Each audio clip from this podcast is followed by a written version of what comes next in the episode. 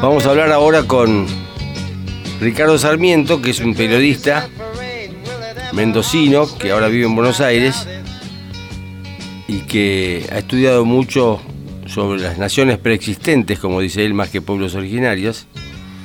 Y vamos a arrancar con algo que, un trabajo que hizo él, que se llamó Yahweh Huarpe, o Huarpe. Hola Ricardo. Sí, buenas tardes, ¿cómo estás? Muchas gracias por esta comunicación.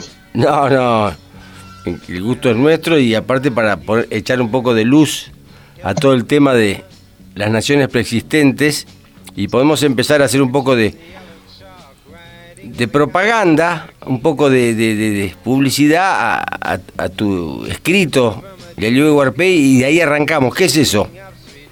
Sí, en realidad el nombre correcto es Yahweh Huarpe eh, Memorias. Es un libro que, que es en realidad la primera obra literaria de origen huarpe. En 500 años eh, solo ha habido cuatro libros eh, sobre la cultura huarpe. uno en 1601, el primero, donde el, el, jesuita Luis de Valdivia incorporizó parte del vocabulario huarpe en las lenguas milcayac y Allentiac.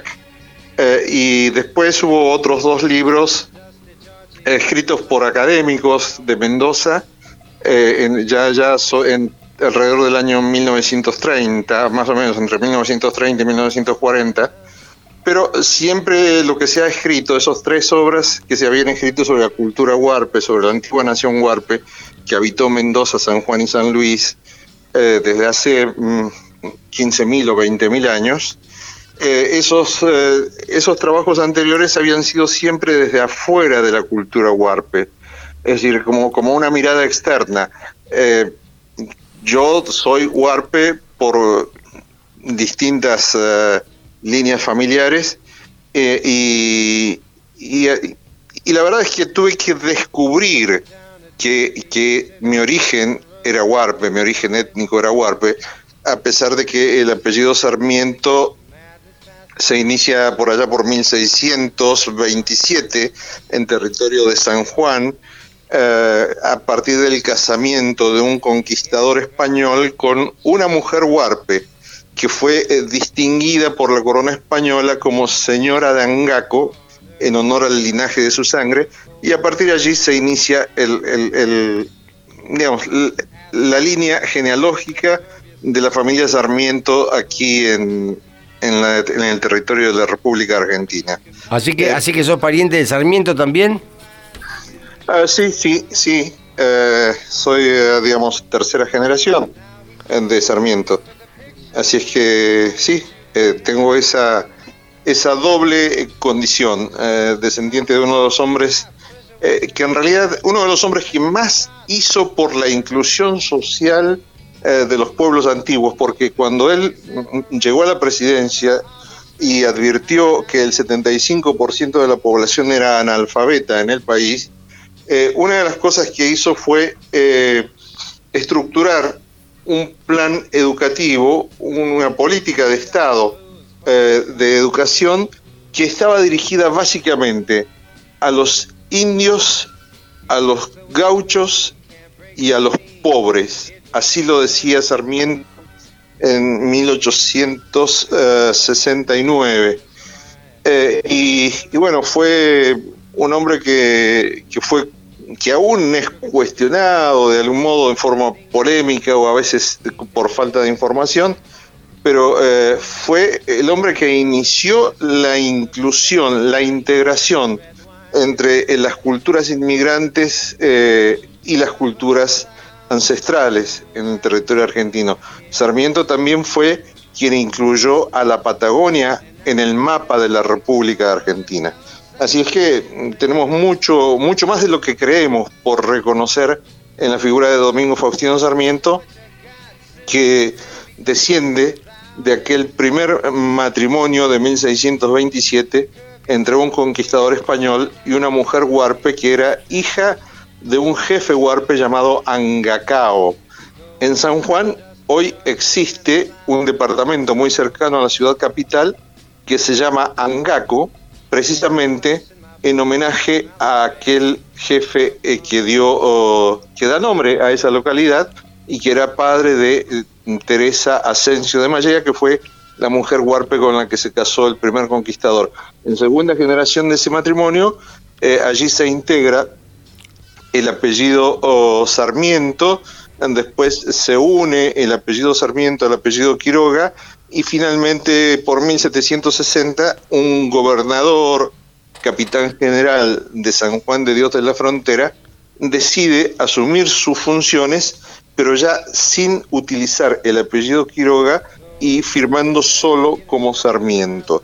Es decir, que es una larga historia, eh, poco conocida eh, y, también muy interesante, aún para quienes estamos eh, envueltos de algún modo en esta historia que mezcla dos culturas, o más de dos culturas, porque mm, Sarmiento tenía ascendencia huarpe, tenía ascendencia castellana, pero también tenía por el lado del Barracín ascendencia mora, porque los antepasados de Paula Albarracín, la madre de Sarmiento, eh, se eh, originan en la conversión de un, de un jefe, de un líder, eh, un líder moro, de los que ocupaban la península ibérica, llamado Al-Ben Rasim. Al-Ben Rasim se convierte al catolicismo para preservar sus bienes en España eh, y se convierte en uno de los defensores de la reconquista eh, de, alguna generación posterior. Entonces eh, tenemos que un Albarracín, descendiente de aquel hombre, era el segundo o tercero al mando en el ejército del Cid Campeador. Es decir, que Sarmiento tenía eh, sangre mora, sangre castellana y sangre huarpe. Qué bueno. Escúchame una cosa, ¿y ustedes, eh, eh, ¿hay, hay, mm, antecedente, algún, alguna estadística, algún número que diga cuántos habitantes había acá a la llegada de, de la conquista, vamos a decir? Hay, un trabajo que es de un eh, sacerdote redentorista que vivió 50 años, sus últimos 50 años de vida eh, entre los huarpes de Mendoza.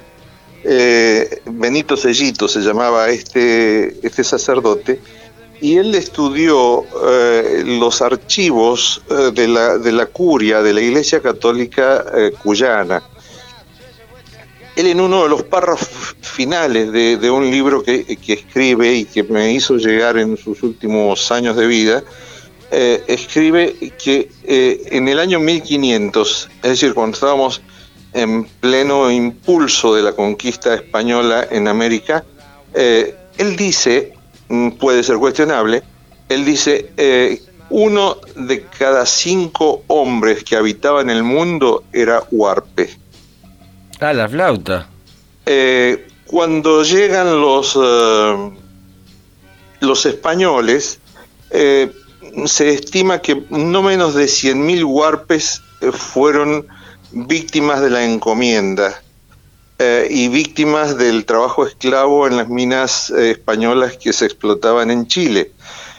solo el valle de Mendoza, que originariamente se llamó Huentota, que quiere decir Valle de los Guanacos, eh, solo el Valle de Huentota habría tenido más de 200.000 habitantes. En la actualidad, el censo de 2010 eh, solo registra 14.510 eh, huarpes reconocidos como tales. Eh, pero bueno, por esas cosas de la burocracia, cuando el censo llegó a la puerta de mi domicilio, eh, les dije que quería declarar que mi origen étnico antiguo era huarpe y me, dijeron que ya habían cumplido con el 10% que tenían para las poblaciones eh, antiguas. Así es que por esas cosas de la burocracia tenemos argentinos de origen huarpe que están dispersos en el país y que no son reconocidos como tales. ¿Y, qué otra población y qué otra etnia este, tenía esa magnitud, digamos? Em, digamos, acá había querandíes, había quilmes, había tehuelches, había sí, sí, sí, eh, en fin. Es muy difícil, es muy difícil establecer eh, en números eh, precisos para la población, son todas estimaciones. Incluso esto que, cito del sacerdote redentorista Benito Sellito, también es una estimación de él, pero es una estimación de una gran magnitud. Imagínense, eh, uno, de, uno de cada cinco hombres que habitaban el mundo era huarpe. Eso es lo que dice Benito Sellito. Eh, tenemos eh, una, una, aproximación en los valles calchaquíes. Tenemos una idea de que allí había también unos 200.000 habitantes entre los pueblos diaguitas. Eh, los diaguitas o, los valles calchaquíes eran habitados por una docena de pueblos. Estaban, estaban los, eh, los, los, eh, los, los, habitantes de lo que es Santa María de Yocabil, hoy actualmente en Catamarca, había otros pueblos eh, que fueron eh, diezmados de una forma cruel. Eh, y, se estima que más de 200.000 personas fueron víctimas de la, de la, conquista española en ese momento. cuando los españoles en 1670 trasladan hacia las costas del Río de la Plata al, a 10.000 habitantes eh, de, la etnia Quilme, eh, solamente llegaron 1.200 eh, vivos aquí a las costas del Río de la Plata y hoy subsiste como una comunidad que ha perdido su último patriarca hace pocos años, subsiste como una comunidad donde hay 800 habitantes, miembros de esa comunidad en Quilmes. Eh, y, antes, y antes de la conquista, de la llegada de los europeos, ¿cómo, cómo sucedían las cosas entre, entre etnias? Aquí hay, una cuestión interesante para ver, porque, eh, eh, de acuerdo a un trabajo que hizo Bartolomé Mitre en 1894, publicado en 1909 eh, por el Museo de Ciencias de Historia Natural de La Plata, eh, en la Argentina había eh, originariamente 39 lenguas claramente identificadas, obviamente identificadas con culturas, con pueblos, naciones antiguas preexistentes, como reconoce la Constitución de 1994. Entonces, tenemos eh, la mayoría de esos pueblos han mm, desaparecido, han sido extinguidos, incluyendo los gerandíes eh, que habitaban desde lo que sería el norte de la provincia de Buenos Aires, incluyendo la ciudad de Buenos Aires, la actual ciudad de Buenos Aires, en una lonja eh, de tierra que iría desde lo que sería Capital Federal hasta Mar del Plata y desde allí aproximadamente hasta el centro sur de Córdoba, eh, y parte de Santa Fe. Eh, los que eran 10 no, no, tenían ese nombre originalmente, que eran Di, es un nombre que le dieron los guaraníes que caminaron toda América Latina durante muchos años buscando lo que sería el paraíso. Para los guaraníes, el paraíso se llamaba la tierra sin mal. Y ellos han caminado desde eh, siendo un pueblo muy primitivo, que no tenía, no tenía metales, no tenía minería, eh, caminaron desde el Caribe hasta el Río de la Plata y cuando llegaron al Río de la Plata descubrieron a una, población que fuera fue la que encontraron los primeros conquistadores que llegaron al Río de la Plata también, una población de hombres que eran altos, eran eh, hombres eh, de, una contextura, hombres y mujeres de una contextura así muy, muy, muy atlética, bien formada, porque eran grandes caminadores. Eh, como los huarpes tenían el mismo sistema de caza, que era el sistema de caza por persistencia, es decir, que perseguían al guanaco para cazarlo eh, sin permitirle beber ni alimentarse hasta que el animal cayera exhausto. Y entonces allí, con algunas herramientas primitivas, mm, lo, faenaban y se alimentaban de eso. Pero los querandíes reciben ese nombre porque querandí quiere decir hombre de grasa. Ese fue el nombre que le dieron los guaraníes, porque el principal alimento eh, de los eh, querandíes era el guanaco, eh, y, además disfrutaban en su alimentación del consumo de la grasa de los animales y además para protegerse del frío, del calor, del viento, de la lluvia, se cubrían el cuerpo con la grasa de los animales que cazaban porque no tenían vestimenta, vivían así desnudos, eh, como, como, como si fueran rémoras de Adán y Eva en el inicio de, la historia de la humanidad de acuerdo a distintas eh, religiones. Y bueno, entonces ahí llegan los europeos y se topan con estas comunidades enormes, organizadas de una manera totalmente distinta, pero eh, a través de un montón de cosas que he leído, siempre un poco acá, un poco allá, eh, al margen de las atrocidades o de las arbitrariedades que cometían los conquistadores, también es cierto que hubo mucho mestizaje, es decir, este, se, como, se integraron rápidamente. Eh, sí, se integraron, digamos, no sé cómo llamarlo. Eh, ha, habido, bueno, eh, en toda la historia de la humanidad ha habido pueblos conquistadores y pueblos que han sido sometidos. Desde, desde, por ejemplo, eh, históricamente tenemos el caso documentado más antiguo, que es el pueblo judío sometido a la esclavitud en Egipto. Eh, y, bueno, de allí viene la historia de Moisés y todo, toda una sucesión de hechos que están en el Antiguo Testamento. Es decir, los romanos también eh, conquistaban pueblos, los españoles fueron pueblos conquistadores, los ingleses fueron pueblos conquistadores, los franceses también, eh, los pueblos árabes también han sido conquistadores y así han sometido pueblos distintos. Es decir, por ejemplo, España fue un pueblo conquistador, pero a veces fue un pueblo conquistado y sometido en gran parte de su territorio por los árabes.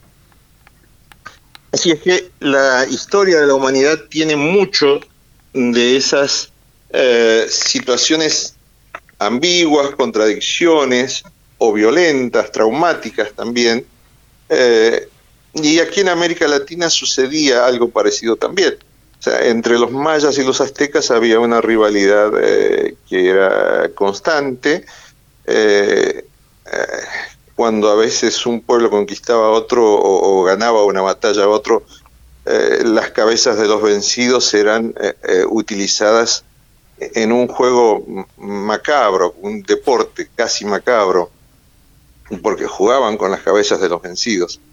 Eh, mm, esa práctica no era muy distinta de, la Argentina de 1820 a 1840, cuando eh, a veces también eh, la cabeza de los vencidos en las luchas internas, fratricidas, civiles, se, se, dejaban expuestas las cabezas en la pica de las lanzas.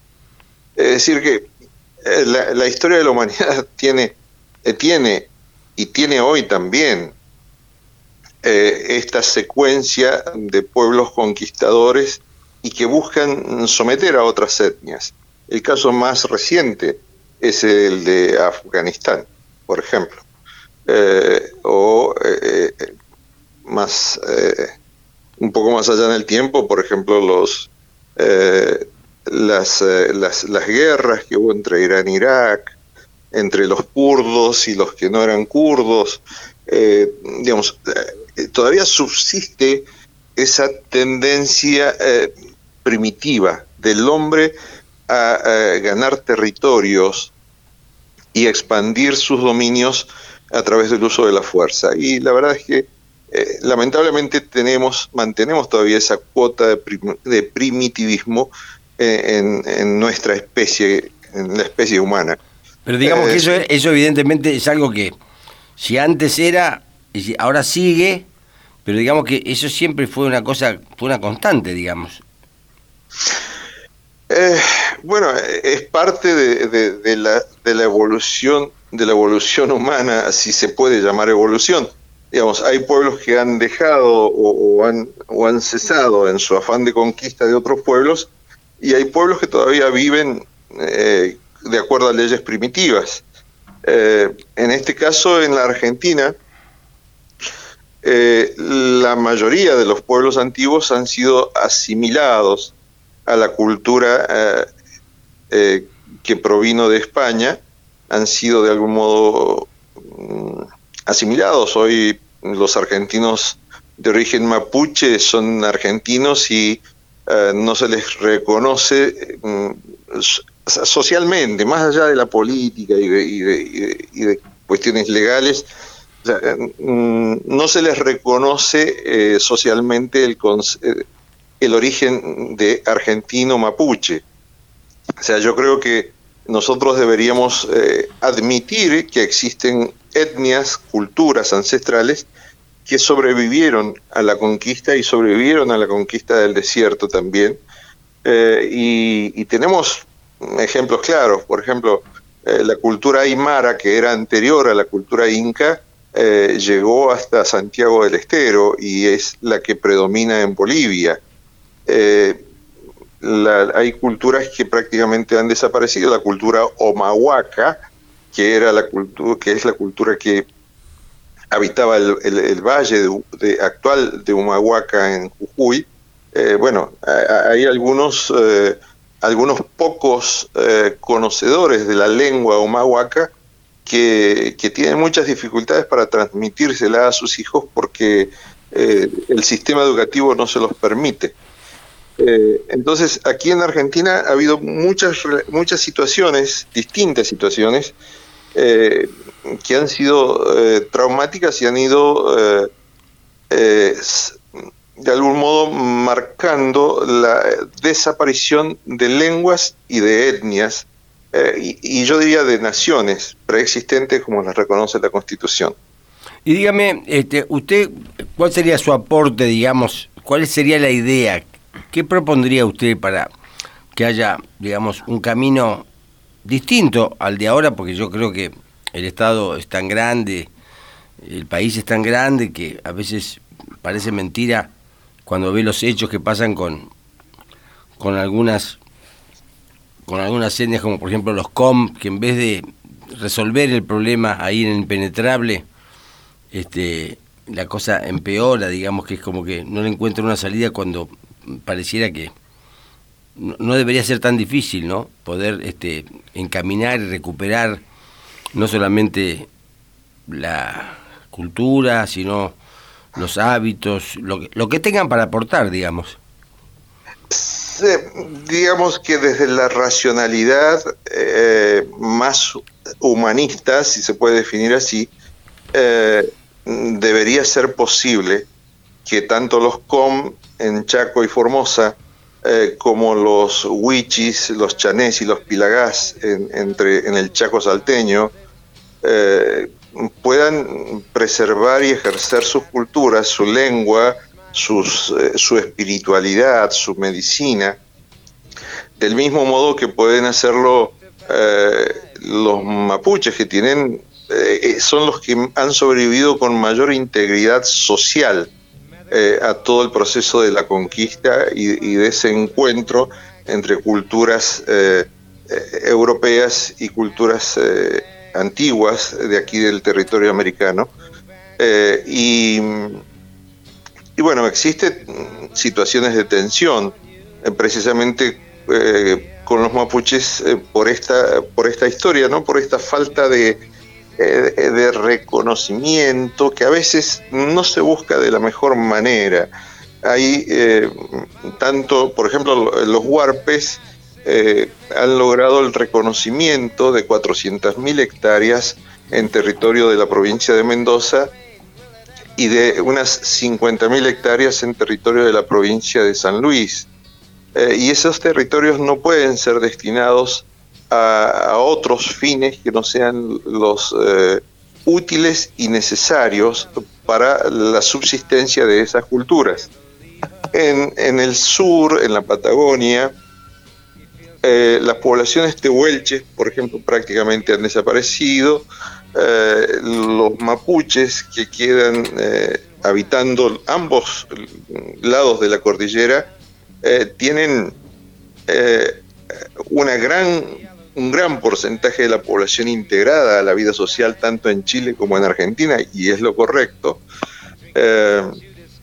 y tienen también un 2 o 3% de, de, de su población que tiene posiciones extremas y buscan generar una secesión tanto en Chile como en Argentina. Secesión quiere decir una, una división territorial y, lograr una autonomía eh, ajena a los estados actuales. ¿Y usted cree que, usted mencionó que los Huarpe, después de muchos años de negociaciones y de idas y vueltas, perdón, lograron un reconocimiento en tierras en Mendoza de 400.000 hectáreas y 250.000 en San Juan. ¿Usted cree que con los mapuches se podría llegar a un acuerdo similar?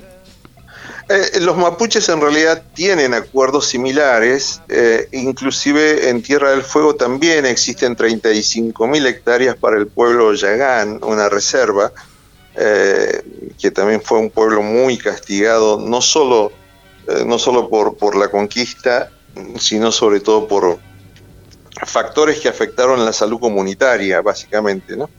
Eh, allí. Eh, enfermedades.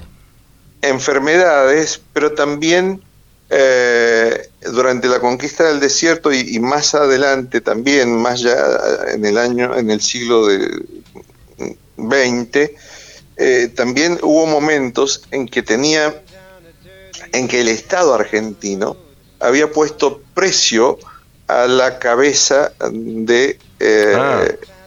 de los habitantes de, Tierra del Fuego o, de Santa Cruz y algunos otros territorios de la Patagonia.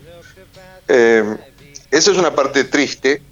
Eh, se pagaba creo que una libra con 85 centavos por cada cabeza y había hubo dos o tres personas que lograron licencias del Estado argentino para cazar eh, literalmente eh, habitantes de nuestros pueblos antiguos. Eh, pero nosotros tenemos que ver otra parte de la historia. en este tiempo, la evolución de la humanidad nos muestra que hay una tendencia natural del hombre a, la mistura, al mestizaje, por distintas razones, ¿no? a distintas corrientes migratorias, eh, eh, el, simple impulso instintivo de la supervivencia. Eh, ¿qué, sucede hoy? Por ejemplo, cuando uno, hoy, hoy un joven de Mar del Plata va a Pinamar mm, para ir a un boliche y a ver si encuentra una novia, por ejemplo. Ese, ese gesto instintivo del hombre es un gesto ancestral. que le permitió a los hombres primitivos salir de África o de Asia para buscar eh, eh, otras formas de supervivencia y para buscar eh, otras formas de sobrevivir como especie mezclándose con otros pueblos. Nosotros tenemos que aceptar a la humanidad como una sola entidad y tenemos que reconocerla como tal. Pero dentro de, esa, de ese concepto, para mí,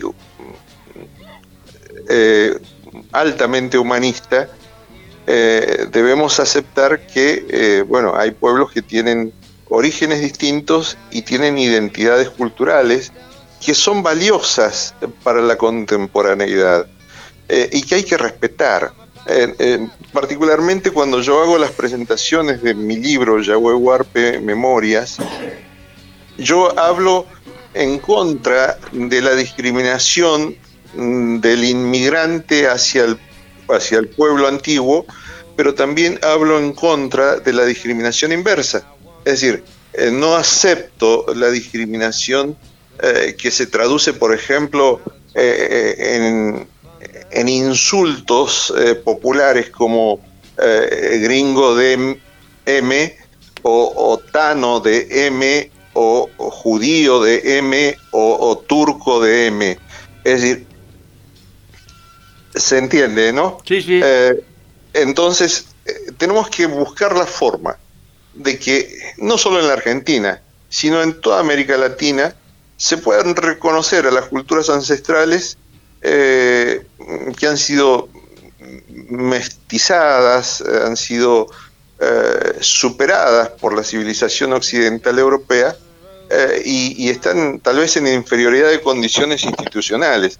Pero tengamos en cuenta que Argentina tiene aproximadamente un 42% de su población actual con sangre de algunos de aquellos 39 pueblos que eh, Bartolomé Mitre identificó en 1894. O sea que casi el 50% de nuestra población es mestiza. Eh, 42% es un estudio universitario que se hizo hace algunos años. Eh, es, eh, aquí es donde hay que tener en cuenta que eh, la, condición humana no debe hacer diferencia entre el hombre antiguo y el que llegó de los barcos. Porque finalmente, eh, recordemos, por ejemplo, las palabras de San Martín son muy, muy categóricas en esto. San Martín cuando formó el ejército de los Andes y volvió de la campaña a Chile y a Perú, dijo, algún día eh, la sociedad entenderá que la Argentina fue liberada por indios pobres y negros. Eh, se refería a la, tropa que había integrado el ejército de los Andes. Inclusive hubo un batallón Huarpe que tenía 300 eh, hombres y que regresó trayendo en, en, luego de las primeras batallas en Chile, regresó trayendo 300 eh, prisioneros españoles que fueron confinados eh, en territorio de San Luis. Eh, no estaban presos, no estaban con grilletes, fueron confinados a un pueblo, o sea, a un lugar, una localidad, y no podían salir de allí. y curiosamente vinieron eh, bajo eh, el mando, ese batallón llegó de, con 178 hombres sobrevivientes de, ese batallón Huarpe eh, y llegó al mando de José Clemente Sarmiento, que era el padre de Domingo Faustino Sarmiento. Muy interesante. Bueno, entonces quiere decir que acá lo que hay que hacer es tomar experiencias, reformular políticas y integrar Aquí hay que entender, hay que entender básicamente que fueron los pueblos antiguos eh, los que dieron su sangre para que Argentina fuera una tierra de libertad. Y fue por eso que cuando después de la presidencia de Sarmiento, a partir de 1880 y hasta 1930, ingresaron a la Argentina 5 millones de inmigrantes es la corriente migratoria más, eh, una de las más importantes registradas en la historia de la humanidad. Eh, y, eso fue, y eso fue posible y además aún continúa porque la constitución que nos legó Juan Bautista Alberdi es una constitución absolutamente generosa y con un alto sentido humanista. Por eso habla de todos los hombres que quieran habitar el el suelo argentino en el, en, el, prólogo de, la Constitución. ¿no? Eh, entonces debemos eh, eh, combinar esta, o, debemos tal vez impulsar este concepto humanista, integrador. Argentina es una tierra de libertad, de paz, de trabajo, para muchos hombres y mujeres de América Latina aún en el presente. Claro, claro. Y, eh, entonces eh, debemos ser conscientes de, que eh, la humanidad es una sola, que no debemos generar ni alimentar discriminación alguna y que debemos respetar las culturas que todavía subsisten. y, debemos aceptarlas con su propia identidad, yo desearía mm, perfectamente poder decir con orgullo, y lo digo además con orgullo, que soy argentino de origen huarpe, soy un argentino huarpe, y así deberían decirlo también eh, los mapuches que viven del lado argentino, así deberían decirlo los huichis que viven en Salta, que viven todavía como vivían hace 10.000 años, viviendo de la caza y de la pesca, de la recolección, en corrientes migratorias que van del sur de Bolivia al norte de la Argentina, eh, siguiendo los ciclos de la naturaleza, siguiendo eh, la evolución de la pesca. Eh, y, bueno, hay, cosas así como los COM que debemos reconocer. Y además debemos reconocer las tragedias que hemos provocado en esos pueblos. Esto no tiene ninguna connotación política, eh, pero sí hay que reconocerlo como un elemento de la historia.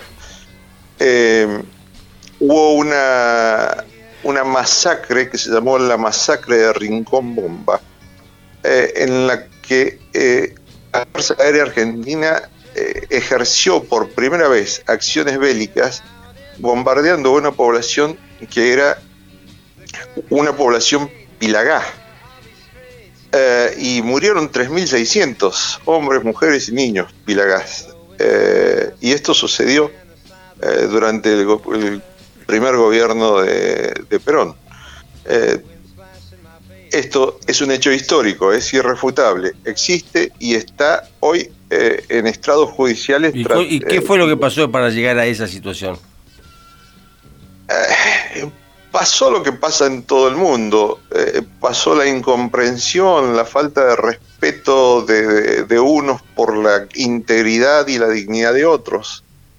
Eh, mm, pasó lo mismo que pasó en, en 1819, cuando Juan Manuel de Rosas creó un grupo que se llamaban los Colorados del Monte, que fue una formación de gauchos armados que eh, se organizaron en Cañuelas, en la provincia de Buenos Aires, y salieron a combatir a los habitantes de, lo que es la pampa húmeda en este tiempo, eh, salieron a combatirlos para ganar tierras. Es decir, eh, lo que hizo Roca en la conquista del desierto, o sea, no lo inició Roca, o sea, se inició durante la época de Rosas y ya muy, muy tempranamente, estoy hablando de 1819. Claro, porque antes de eso había mucha negociación, mucho comercio con, con los caciques este, mapuches, este, pampas, este.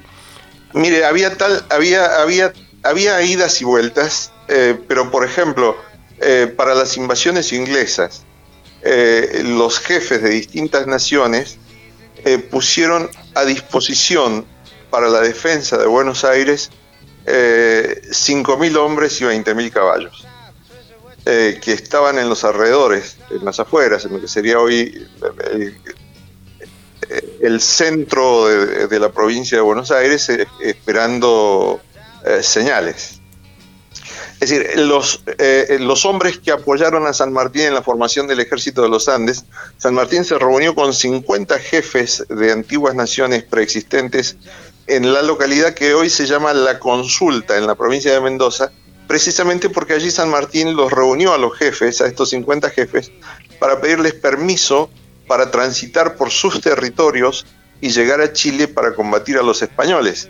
En ese tiempo, eh, tanto mapuches como tehuelches, como huiliches, como puelches, como pehuenches, eh, como ranqueles, eh, consideraban al español un enemigo común porque era el, enemigo que los había sometido. Es decir, que los patriotas argentinos, chilenos eh, y peruanos y bolivianos tenían un enemigo en la corona española, pero los pueblos ancestrales tenían también el mismo enemigo. Entonces, por esto fue esa alianza, eh, de algún modo, que San Martín eh, pudo poner en práctica se presentó como uno más eh, y fue reconocido como un jefe entre los jefes. Y en el Museo de Historia eh, Nacional aquí en la, ciudad de Buenos Aires hay un poncho que usó San Martín en el cruce de los Andes, que fue, es un poncho tejido eh, con los colores que le dan jerarquía a los jefes guerreros de máximo nivel en la cultura mapuche. Eh, hace muy pocos eh, días, eh, en realidad fue, sí, hace, hace días se puede decir, falleció Lorenzo Salvador Cejas Pincén, que, que fue bisnieto de, de aquel Pincén que enfrentó a Roca en la conquista del desierto. Eh, Pincén, que era un amigo personal, eh, un hombre con el que transitamos muchos caminos en el país, reivindicando las culturas y combatiendo la discriminación en un sentido y en otro. Eh, Pincén me decía, eh, mi bisabuelo firmó un tratado de paz con tu bisabuelo. tu bisabuelo cumplió, me decía a mí, Roca no. es decir, hay muchas cosas que debemos tener en cuenta a lo largo de la historia y debemos eh, pensar cómo logramos, debemos pensar políticamente, institucionalmente, dentro de la democracia, cómo resolver estas situaciones que todavía persisten como cuadros, escenarios conflictivos entre las culturas entre, entre las culturas eh, occidentales y las culturas ancestrales. Es decir, tenemos que trabajar para la integración, no para la segregación, ni para, ni para otra cosa que sea ajena a la convivencia en paz, a la convivencia eh, entre seres humanos. No nos diferencia nada. Buenísimo. Muy interesante, da para muchísimo más. Bueno, ahora tenemos que despedirnos, pero Vamos a seguir, la semana que viene vamos a hablar con otro especialista y en temas este, de, naciones preexistentes. Y vamos a ver si un día podemos hacer una gran charla sobre el tema y tirar en la mesa como si fueran proyectos de ley, anteproyectos o una idea, unir todas esas ideas para llegar a una síntesis y, y poder poner al alcance de la de los representantes del pueblo y ver si podemos mejorar y aportar para ese en ese sentido. Bueno, Sarmiento, eh, muchísimo gusto. Yo le, agradezco este tiempo. Eh, le, cuento que de todos modos hay proyectos de ley, por ejemplo, para crear. Por supuesto que hay, muchísimas cosas. hay eh, una serie de, de, universidades del conocimiento ancestral que puede integrar el conocimiento de las culturas ancestrales con las culturas occidentales. Pero eso lo vamos a hacer más adelante. Ahora tenemos que despedirnos y agradecerle muchísimo, Sarmiento, todo lo que nos ha contado y lo que ha expuesto. Estoy a su disposición, eh, Juan Diego, así es que cuente conmigo para cuando sea necesario. Le agradezco muchísimo y le mando un saludo. Hasta pronto. Hasta pronto.